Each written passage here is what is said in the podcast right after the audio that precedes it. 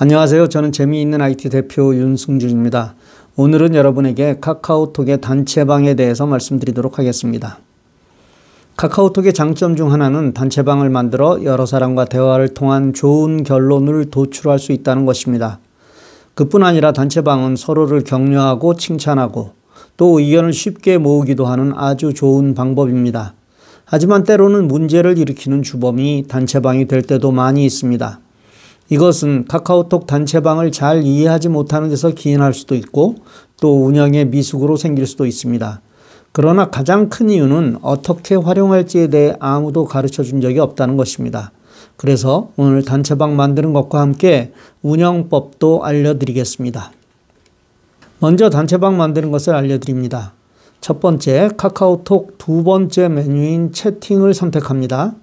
두 번째, 오른쪽 위편에 세 개의 그림이 보이는데 그 중 가운데 풍선의 플러스 그림을 누르고 일반 채팅을 누릅니다. 이 플러스는 채팅 메뉴에만 있습니다. 세 번째, 단체방에 초대할 다른 사람들을 선택한 후 확인을 누릅니다.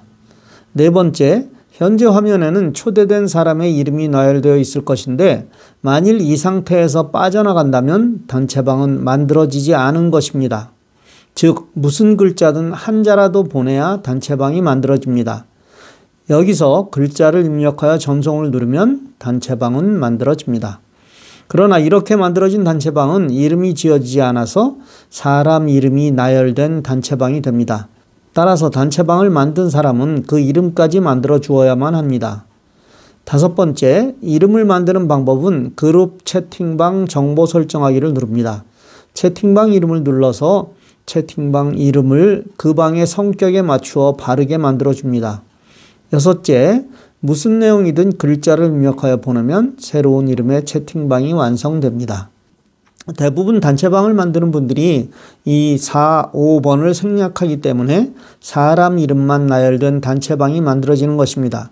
그런데 이렇게 만들어진 단체방이 우리가 원하지 않는 곳에 글을 보내는 실수를 범하게 하는 주범이 된다는 것입니다. 사람들 대부분이 채팅을 하실 때 친구 메뉴에서 원하는 사람을 찾지 않고 자신이 사용하던 채팅방에서 친구를 찾아 카톡을 합니다. 이때 단체방에 그 친구의 이름이 제일 앞에 있는 경우 그것이 단체방인 줄 모르고 개인으로 착각하여 글을 보내게 됩니다. 만일 이 단체방에 속해 있는 누군가가 그 글로 인해 불편한 상황이 된다면 정말 치명적인 실수를 하게 되는 것입니다.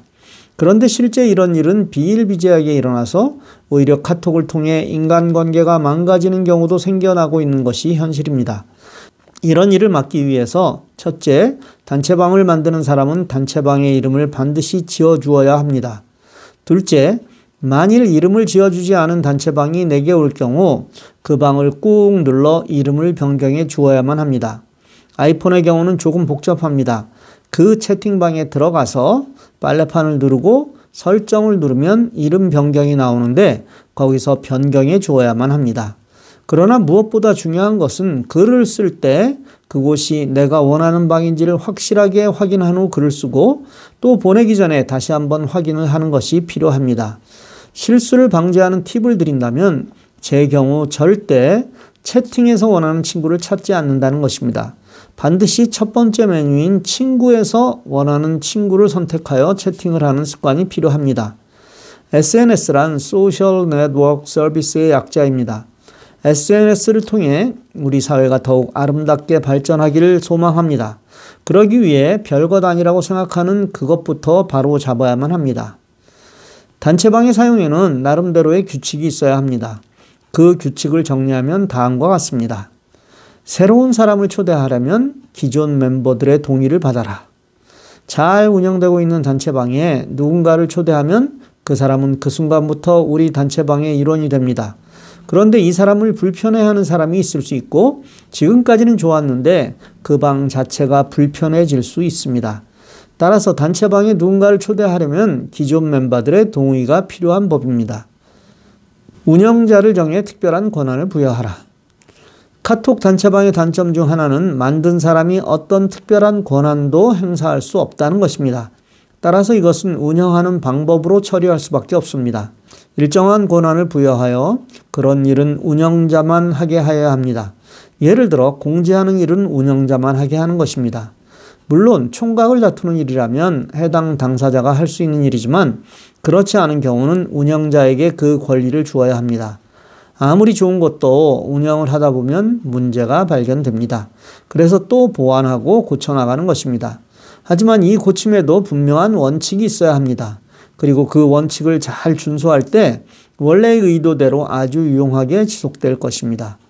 카카오톡 단체방 멋지게 사용하십시오. 오늘 하루도 여러분들 신나고 기분 좋고 그리고 멋진 하루 보내시기 바랍니다. 감사합니다.